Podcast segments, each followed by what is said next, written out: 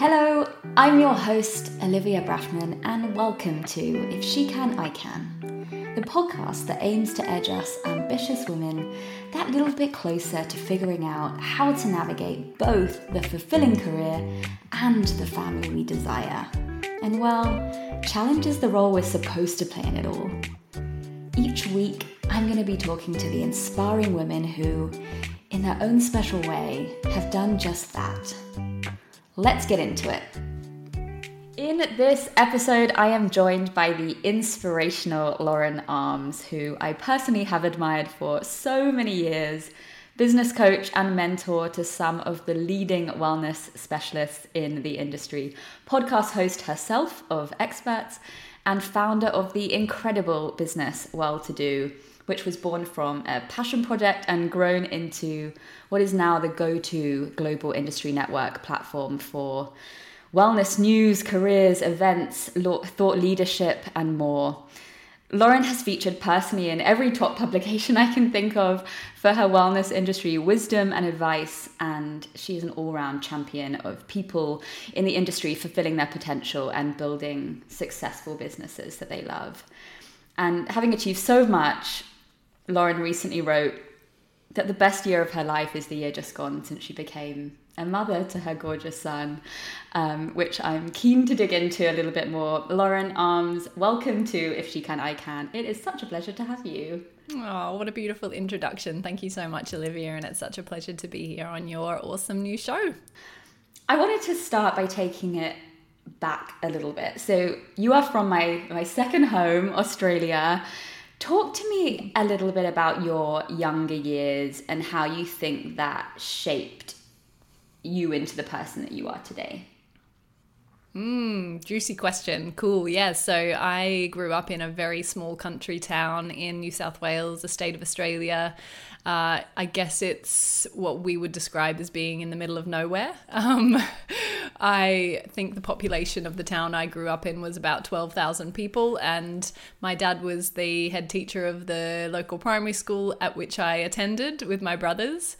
Um, two older brothers. Um, my mum was primarily a stay at home mum, but a trained teacher as well. And occasionally she would be a um, uh, stand-in teacher if one of our teachers was off sick, and so my mum would be the teacher for the day. And so, yeah, just a really lovely, wholesome upbringing. We uh, had a very um, wonderful, loving, and stable family home. We lived relatively simply in a kind of middle class family environment. Um, lots of very uh, outdoor focused lifestyle activities. Our holidays, since my teachers, uh, my parents were teachers, were spent camping. And when I say camping, sometimes I think people don't actually know what I'm talking about. I'm talking about proper rough camping, like no bells and whistles, very much kind of tent by the fire, cooking our own meals, barefoot running through, you know, what we call again the bush, like maybe the woods in the UK. I've got to learn to kind of translate things sometimes. And um, yeah, it was a beautiful, beautiful upbringing. Uh, we were always taught to work hard. We were always taught to um, to lean into our gifts and we were encouraged in our creative pursuits. Uh, I was a very, very ambitious child right from the get go. So, um, very high expectations for myself. My mum jokes, and she said this in her wedding speech, that uh, I would cry if I coloured outside of the lines. And she was uh, a, a, primary school teacher, and she says I was the only five year old who would get upset if I if my triangles weren't perfectly um, balanced in in their side lengths. And so you can kind of get a sense from from that that at a young age, I was very ambitious and uh, had a great sense within myself of achievement. Um, and it became an important part of my identity growing up that I would be a high achiever, that I would be the best at what I do, that uh, if I wasn't, I'd be beating myself up and. Um, and you know, as most of us are, my worst critic. Um, at the age of 12, I suppose I moved to the Gold Coast, which for anybody who's been to Australia knows is akin to paradise. Um, we lived by the beach, uh, and it was def- a definite upgrade from kind of living in the Wild West and kind of a dusty um, outdoor uh, town and um, and that was wonderful. You know, I um, I, I had wonderful uh, memories of living on the Gold Coast and swimming in the ocean, and again, just really wholesome time. Um, but at first opportunity, I moved to the city. So at 17, about to turn 18, I moved out of home, having finished school, and went to live in Brisbane, in a city in Queensland, uh, to study. And uh, I'm sure it doesn't come as a shock that I I really pushed myself to study full time and at the same time i worked full time um, as well. So those kind of formative years where most uh, university students are kind of out partying and going to toga parties and goodness knows what else I spent really pursuing the the formative years of my career um, and found myself uh, to quite um, uh, in, in, a fortunate position where the first company that I worked for actually subsidized or paid for my university degree whilst giving me the experience of working within the organization um, in different aspects of, of business. Which I suppose really cemented for me that I wanted to work in the world of business and I wanted to live and um, uh, pursue my career in a busy city and um, yeah, I don't know how far you want me to go, Olivia, but that that kind of set me up for, I suppose, the initial uh, ambitions that I had in building businesses and working in business was actually having the opportunity to work in all aspects of a successful privately owned family business is my first job, really. I mean, how incredible and here you are with a fire in your belly to sort of achieve. You've got this first stint in business, you're learning loads, you're probably seeing every aspect of how things are run. You know, what were you thinking back then in terms of where it would take you? It's so interesting because I was not the kid who always wanted to be an entrepreneur. Uh, I was ambitious, but I think my idea of success was obviously and for for all of us contextualized by what I knew. And I didn't know any entrepreneurs growing up. My parents as I said were teachers. Um, anyone I knew who worked in business in inverted commas uh, worked for somebody else. And so, you know, success for me in business was actually more defined by a feeling. It was having, um, you know, a sense of power and being busy and uh, progressing and like I imagined myself in a power suit with a Blackberry and being busy going to meetings. And, you know, that for me was like exciting and the thrill of, of being in business. Uh, but it didn't come until I moved to London, this idea of being an entrepreneur uh, because you know, frankly, Australia, albeit uh, a wonderful place to grow up, is quite removed from the rest of the world. And I think maybe in more recent years, entrepreneurship is a, a more burgeoning. Um, uh, identity for young people to pursue, but for me, I thought I would always work for somebody else, mm-hmm. and um, so it's funny because I was in this perfect playground to be learning about business, but for some reason, and it's weird now to to reflect on it for some reason it didn't spark in me the ambition to be the owner of the business. It certainly sparked in me the desire to perhaps be the CEO or work my way to the top. But this idea of starting something from scratch completely eluded me. And partially I think that, and this is probably what gets in the way for lots of people, is I didn't have a big idea. I didn't have a dream that I was going to create the world's first, whatever, you know, caffeine free coffee or innovate in some capacity within an existing industry. I didn't have a, a clear ambition to start something of my own um, that actually came came much later. Actually, even after I'd started um, the first iteration of my business, Welltodo. Gosh, and so you mentioned, you know, everything really started when you made the transition to London. What eight nine years ago? How long ago was it? Yeah, nine years ago. Crazy. Wow. I, I default to saying like five or six years ago, and then I realized that actually it's like almost nine years. Yeah, that's outdated. I can't say that anymore. Yeah. Um, gosh, so almost a decade. What instigated this sort of moving to the other side of the world, life changing shift? Why did you come to London and was it for the career? Was, was that a kind of catalyst? Yeah, I mean, I studied international business and marketing, and so there was a definite part of me that thought, okay, to fully realize that ambition, you know, it'd be wonderful to go and live and work abroad. Uh, I'd been to London once before on holiday and swore that I would never live in such a cold place. I remember standing on London Bridge, which um, I remember thinking, oh, is this London Bridge? Because of course you have Tower Bridge, the next bridge, bridge over, which is a beautiful, ama- amazing, you know, statement bridge. And London Bridge is actually quite boring. But I vividly remember this moment of standing on London Bridge in the freezing cold in January, thinking I would never move to a country that is this cold. And a few years later, I did. Um, and the reason, really, and this sounds super silly, was that, as you know, um, as a young Australian under the age of 30, you get a two year visa to come and live and work in the UK. It's very easy to apply.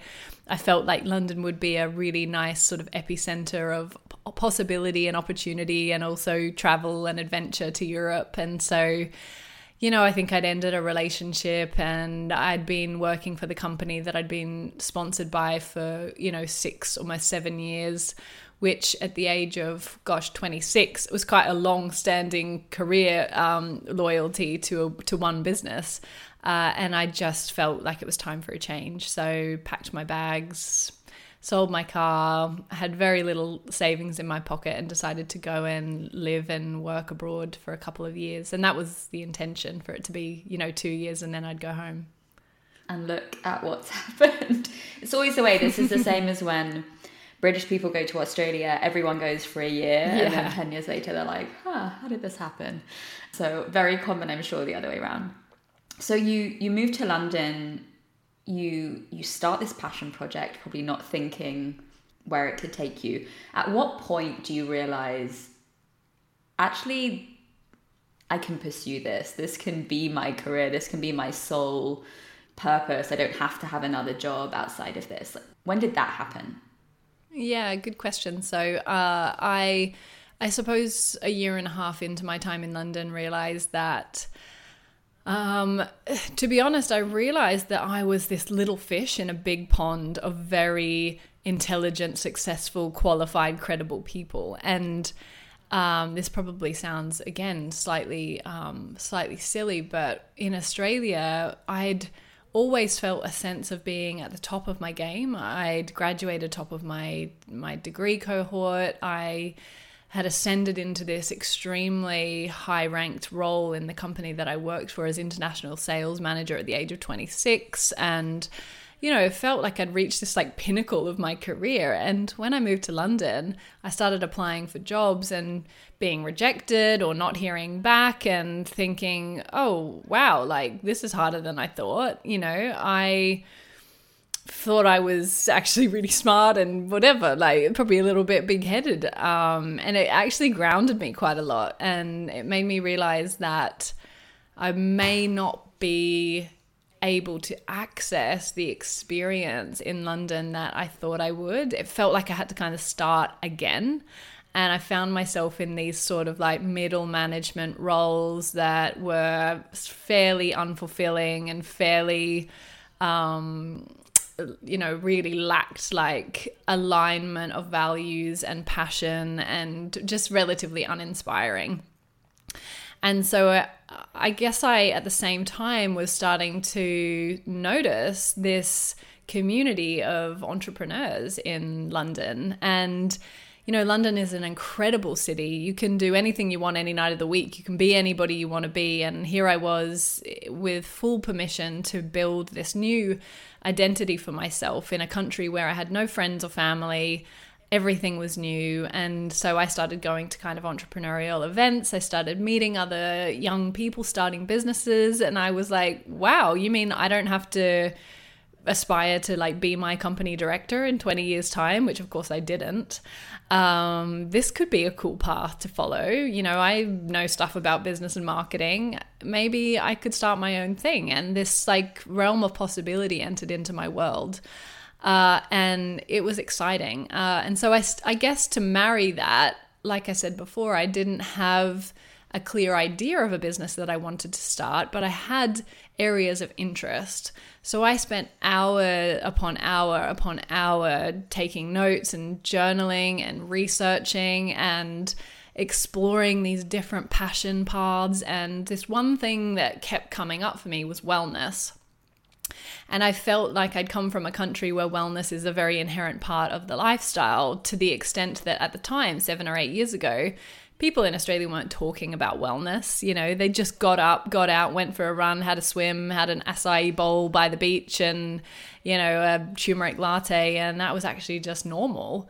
Uh, and in London, what I was noticing is that it was a trend, right? So I'm identifying these trends in indoor cycling studios opening up and literally the first indoor cycling studio akin to a SoulCycle opened on mortimer street and I thought that's interesting. You know, some of these trends from the US and from Australia are starting to proliferate the London or UK market.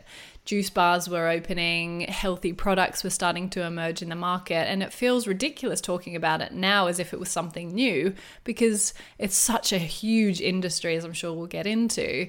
Uh, but seven, eight, nine years ago, nobody was talking about wellness. I remember um, trying to explain wellness to my to my mother-in-law, and you know, her saying, oh, is that kind of like yoga and, you know, sort of Hessian bags and hippie kind of lifestyle. And that was the perceived definition of wellness. Uh, and it's just evolved so quickly. But at the time, I thought, okay, well, maybe I want to start a business in wellness. And so, on the side of my full time job, I started writing about wellness and I started a really crappy WordPress blog. I called it Welltodo London. And the idea was that I would document, you know, interesting lifestyle um, options within the city of London that if you're interested in wellness, you might be interested to know about. And it was very lifestyle oriented. And yeah, to your to your question, which you know, I'm sort of a long-winded way of answering it.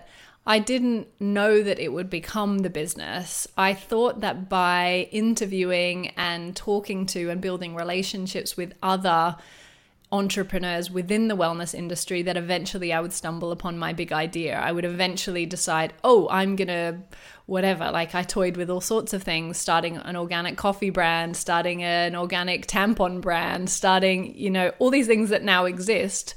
I sort of entertained and modeled business models and talked with people and explored, and at the same time, writing about these trends. And eventually I was like, hey, like I'm not surely the only one thinking about starting a business in wellness. At the time it was a 3 trillion dollar industry globally. It's now, you know, 4.5 or something crazy, 5.2 or something. The statistics keep keep kind of catapulting.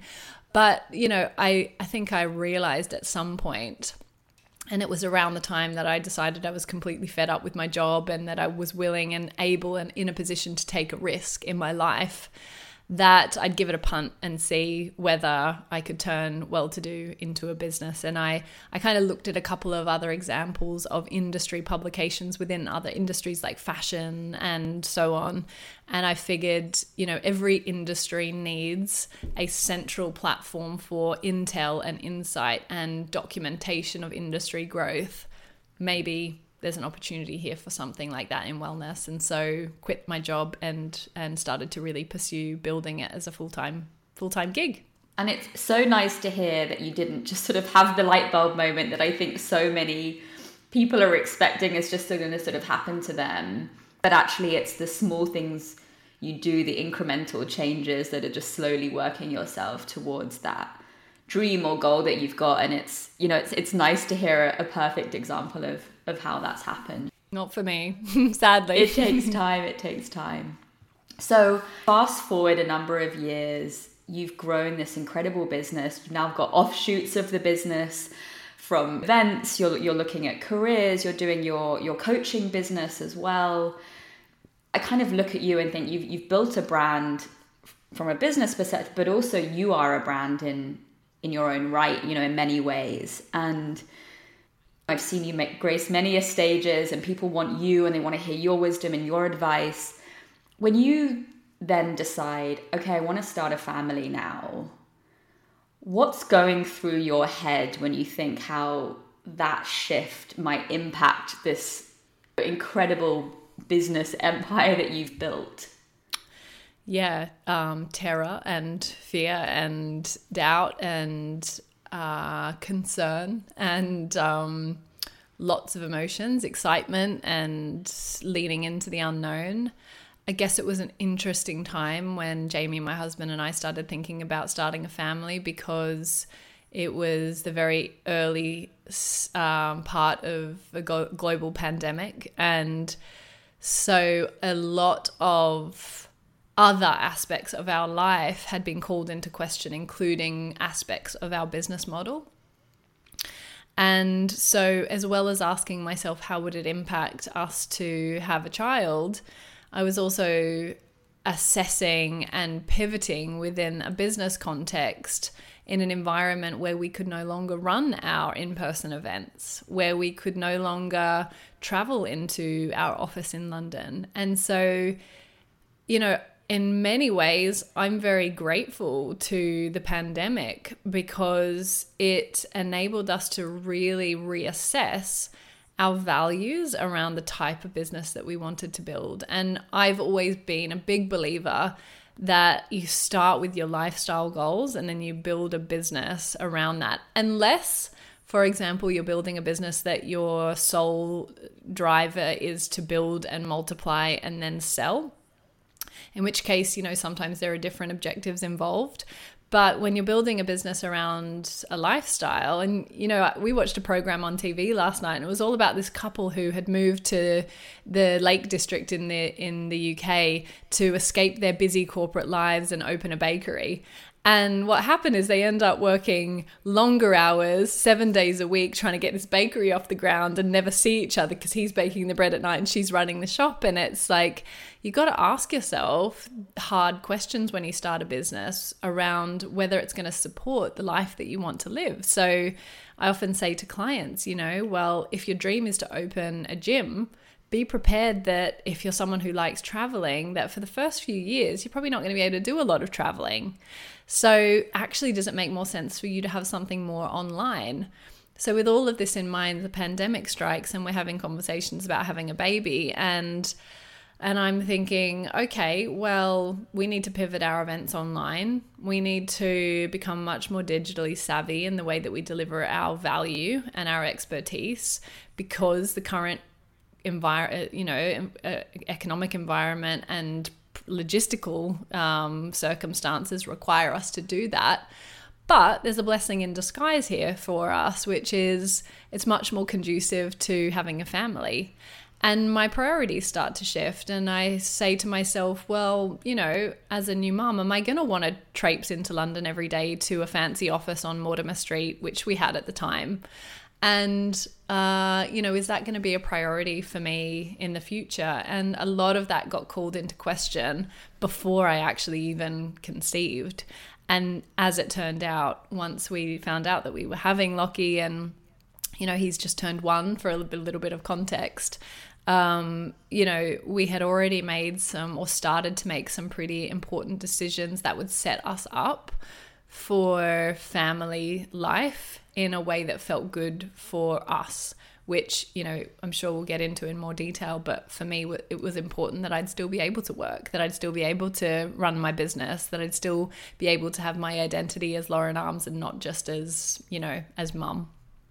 Yeah and i think that's so critical to people and i speak to lots of people about this and often people that instinctively are planners so everything's normally just mapped out and planned and then suddenly you you you have a child and everything's sort of somewhat thrown up in the air and you do your absolute best to sort of plan this. And sometimes you can't even plan when you're going to have a child because the journey is the journey that you you sort of go on. So you have your son your gorgeous Lockie how did you then approach it? So what was the reality? Did you take time off away from the business? There's this pressure that particularly when you're a, brand that in your own right that's in demand, you've got this pressure to sort of show up. What was the reality for you just after you've had your your child? Yeah, so I will caveat my answer by saying that I think as women, it's so important that we reserve judgment against one another for how you choose to do it, right? And that we also set ourselves up for motherhood to not fall victim to the waves of guilt associated with modern day parenting and the multiple obligations that women tend to juggle. So I decided before I had Lockie that I wouldn't ever feel guilty for the way that I wanted to do things. And I should say we because, you know, my husband and Jamie and I, we work together, we run a business together. And our ambition was to co parent in a very equal dynamic as far as time as well as you know capacity and emotional and whatever you know and and there are different ways to describe equality in parenting. Sometimes one is earning the money and the other's doing the logistics and that's equal in in in its own way. Our definition of equal was always going to be you know equal parts time availability for him in caring for him and being available to him in these early years of his life. And so we set ourselves up for that. So we, um, you know, we made some decisions and we, I know I asked myself, like, how much time would I want to take off? And so when I share what did happen after he gave birth, none of it comes from a place of necessity. Like, I never felt like I had to go back to work. I chose to do those things and I chose to do it without judgment of myself and without feeling any guilt. So, interestingly, we were looking the other day, and it's almost a year to date that we're celebrating our nanny starting with us, Vicky, and she is an absolute angel and godsend. And she actually started a year ago in August, which means, and I'd forgotten this, that she started working with us when Lockie was six weeks old, which might shock some of your listeners, frankly. Like that might feel like a like a, a very early time to start having somebody support you with childcare. Um, but my, I guess another another caveat is that Lockie was actually two and a half weeks late. So around the time of his birth, I cleared my entire schedule, and then I kind of sat twiddling my thumbs for two and a half weeks whilst we waited for him to show up. And so due dates are such a a misnomer and such a um, um, such a I, I guess you know inconsistent thing. I think five percent or two percent of babies are born on their due date. Um, and so at six weeks, we had a nanny come to support us for three hours a day, three days a week. So just a small contribution. She had another family that she was looking after, and it was about building a relationship with her and building up to this time where I would be able to work more. And at first, it wasn't about going back to work, it was just about having some time and space. And I felt, you know, we felt that that was a priority for us. We felt it was a valuable investment. That I'd seen lots of women kind of get lost in the identity of, you know, changing nappies and feeding a crying baby. And I decided that I didn't want my full time identity to be being a mum.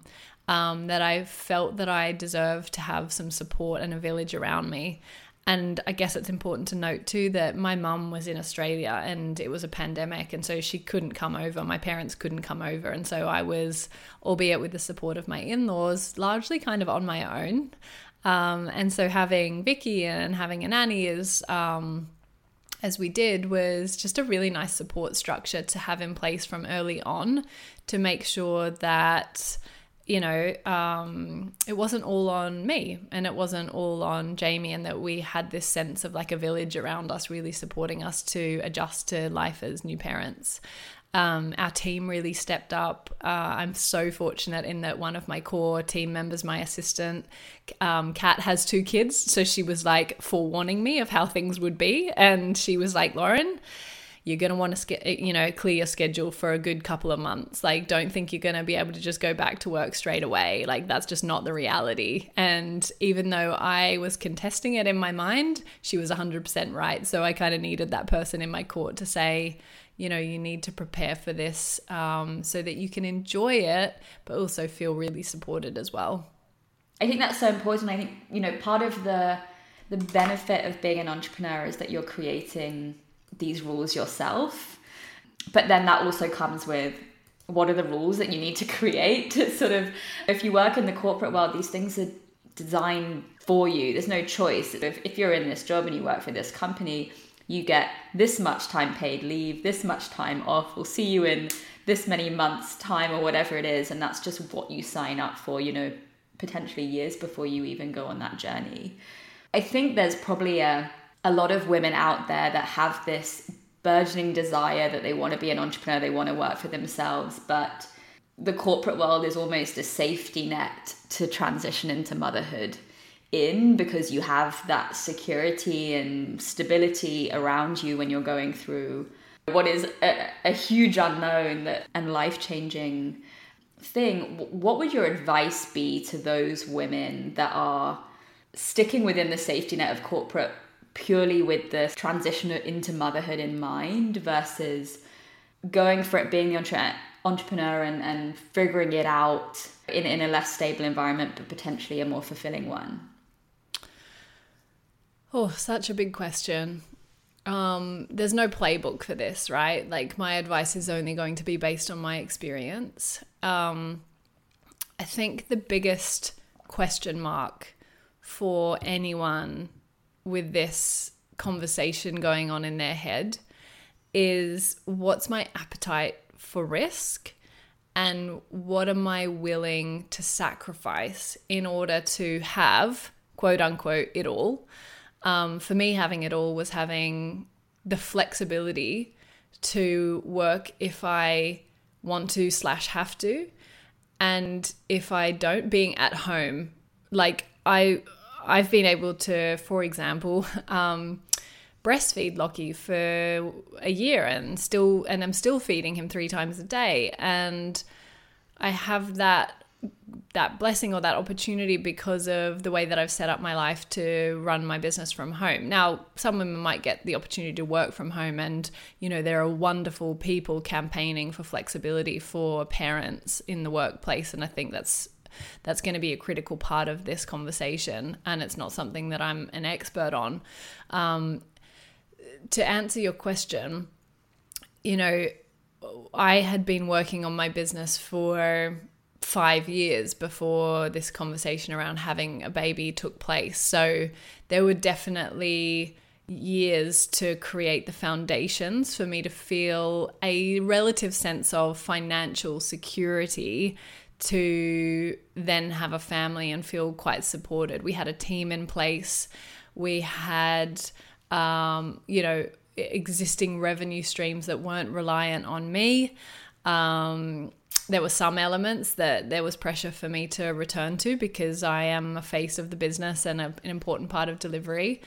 But uh, there were also, to be frank, Olivia, you know, sacrifices. And that's why I say, like, ask yourself what's your appetite for risk, but also what sacrifices are you willing to make to have it all? Um, because, albeit it sounds very luxurious and glamorous to have a nanny come and start working for you after eight weeks, that's not because we have endless buckets of cash to throw at problems to solve them that was a, a compromise that we decided to make on other areas of our life in order to have the scenario and the setup that felt most supportive to us. So it came at the sacrifice of other things that we may have wanted to spend our money on, you know, um, to have that as a support pillar and a paid support pillar for us to live the life that we have now. So I suppose you really do have to check in with yourself.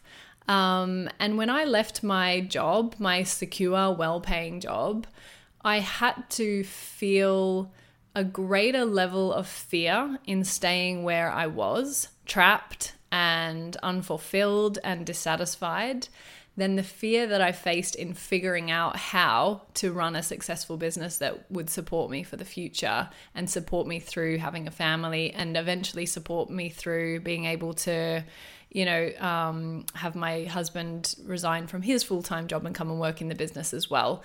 You know, we worked really hard for that and we made a lot of sacrifices along the way that somebody else might not be willing to make.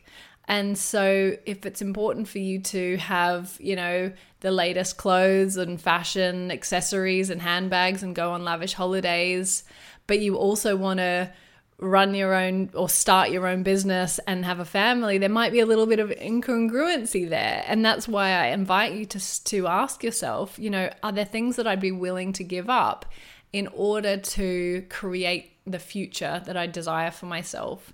And some of those things are short lived sacrifices, you know, like we don't have to live like that anymore. But there were definitely periods of time where we gave up a lot of, of you know, the things that other people may have had in order to set ourselves up for the lifestyle that we, yeah, that we now have and dreamed of, where literally, you know, Jamie and I both work from home. We spend Fridays off with our boy we have um, nanny now do for almost full de- full days a week. Um, but in the afternoons, we kind of spend that time with Lockie. We get to see him at lunchtime. You know, we get to see him come in and out of his play dates. And, you know, it's a really beautiful life that we've created where we have a lot of accessibility to him and where I never felt like going back to work meant never being able to see him or having to drop him at nursery. Um, he has such beautiful care. Like Vicky is like a family member. He um yeah he he has a beautiful life and we're very much a part of it. But I also get to really live my dream as building a, a business and being an entrepreneur at the same time.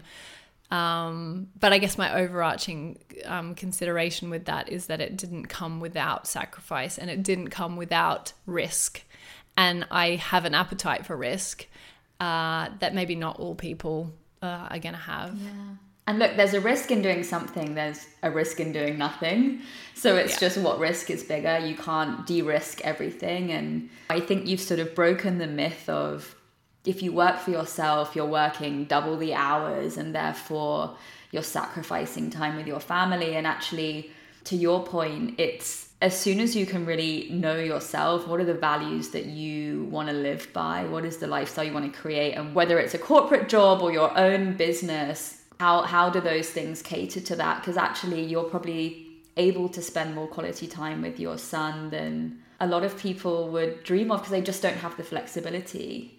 It's just really around creating that that for yourself and and, mm-hmm. and looking within and, and figuring out what that is. And I, that's probably the a key takeaway that I'm I'm learning and and I think you've spoken about this as an entrepreneur you you get stuck in the numbers. So you're obsessed with numbers, you're obsessed with growth. There's endless lists, there's no end or beginning to a day. It's just a, a constant flow.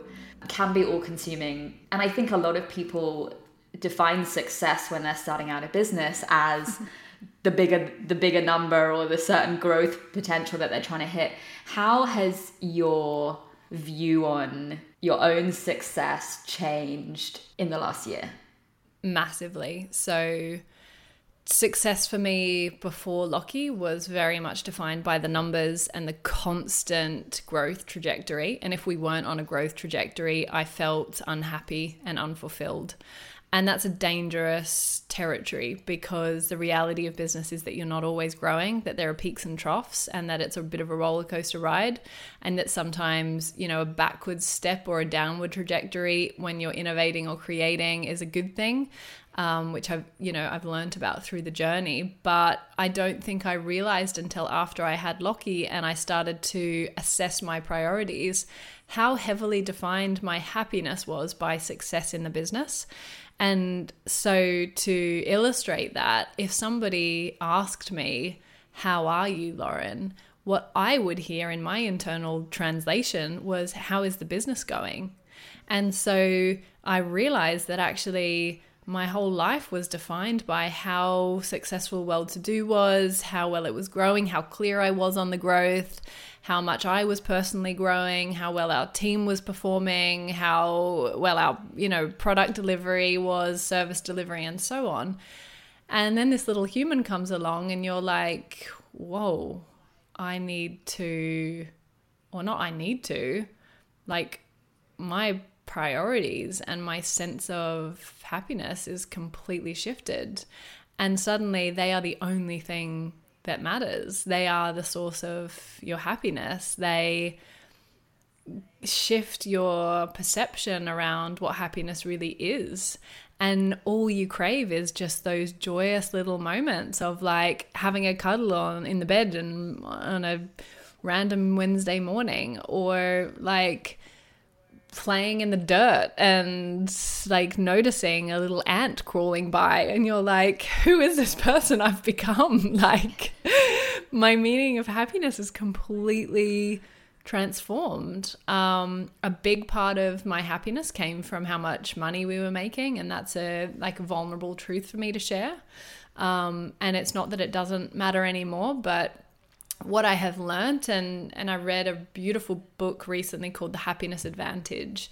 And not only is it now proven scientifically, but I can feel this in my in my body and in my essence of who I am now. It's been proven that success doesn't come first and then you're happy. And this sounds so obvious, right? Like, but we so often do it that way. We think, well, as soon as I build a successful business, I'm going to be happy. Or as soon as I hit this milestone, I'm going to be happy. Or as soon as I make this amount of money, I'm going to be happy. And all of the science and research in, in behavioral psychology now shows, and, and the psychology of happiness, is that you've got to be happy first and then success follows. And so I realized that I needed to feel happy even when I wasn't working. I needed to feel happy even when the business wasn't growing. I needed to feel happy even when I wasn't in this identity of being the person speaking on the stage or doing all the things because I no longer had necessarily time to prioritize all of those things and I didn't want to. Um, but part of me felt dissatisfied. And it was this weird contradiction because I had this amazing, precious little being in my life, but I felt a sense of unhappiness.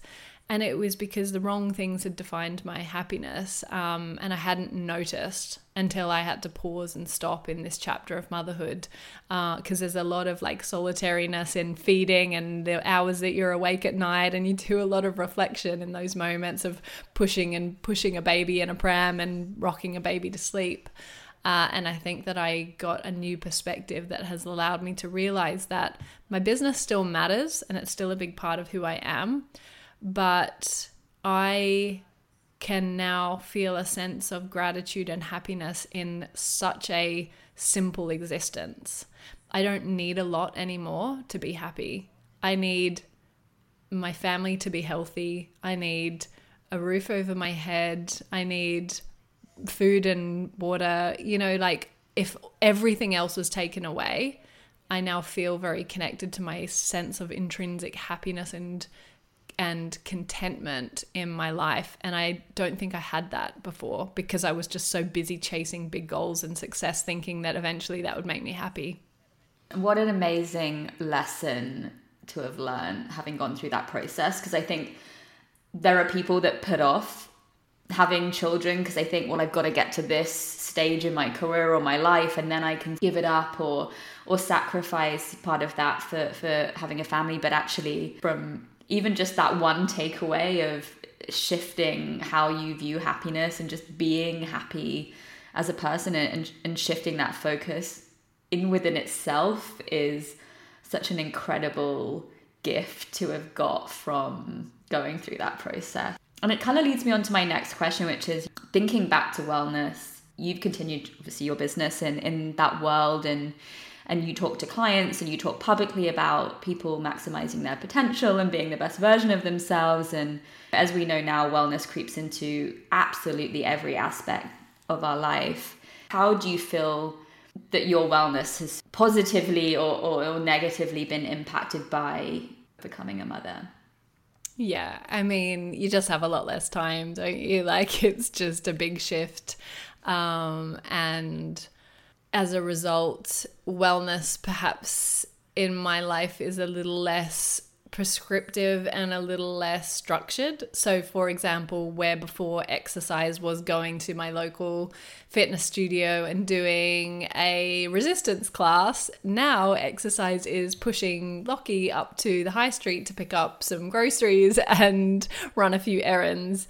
And it's so interesting because actually, you know, that is that's free. So that's a win in the sense that, like, maybe we overcomplicate wellness sometimes and turn it into some kind of complex paradigm that we need to, like, engage in and forget about just the functional aspects of of life and well-being um, and overcomplicated in that sense um, yeah, you know what? Like, it's slightly harder to fit in like a positive morning routine. I've only just this week started to practice yoga again. And literally this morning, as I lay in Savasana, I had Lockie like smacking me in the face and like sitting on my stomach. And I'm laughing and definitely not in any kind of meditational state.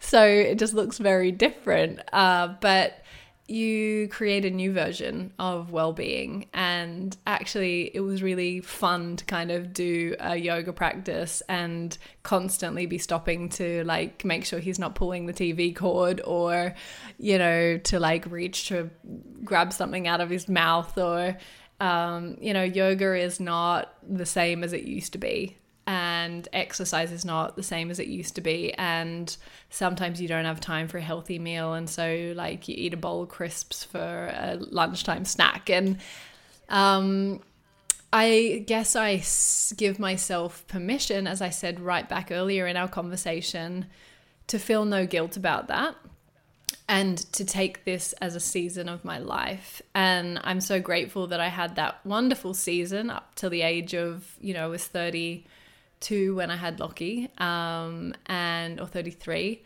and I had a lot of years of just being self-indulgent, which were wonderful. You know, where I could get up and meditate and journal and go to a yoga class all before nine o'clock and be at my desk ready to do a full day's work.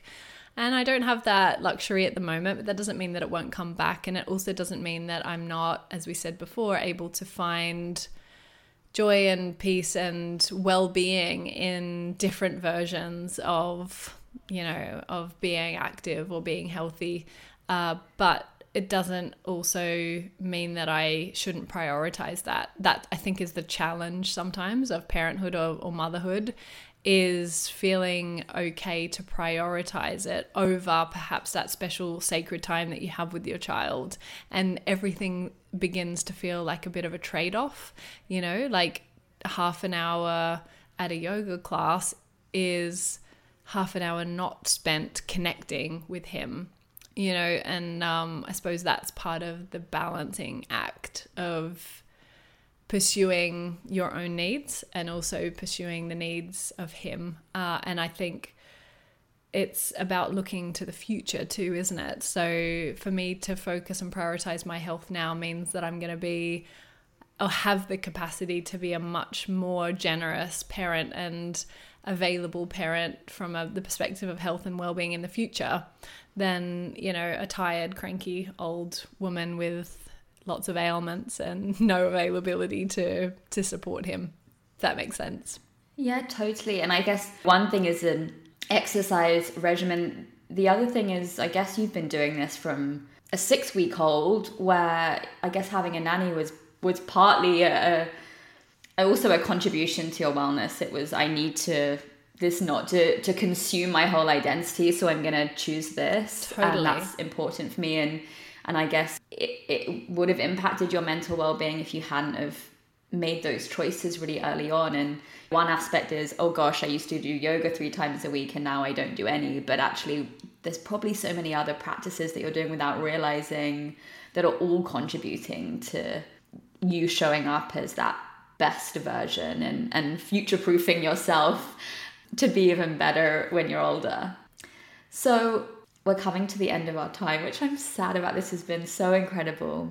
I wanted to get a feel for your view looking forward. So, looking forward at your career, looking forward at your family. navigating it all. Lockie's just turned one. What's your view as you look forward? How do you feel about it? Mm. So, going into this year, 2022, we had, um, Jamie and I had this theme of the great consolidation. And what that meant for us was a lot of simplification of our life and our business and uh, how we do things. And that desire was from a place of wanting to create a spaciousness.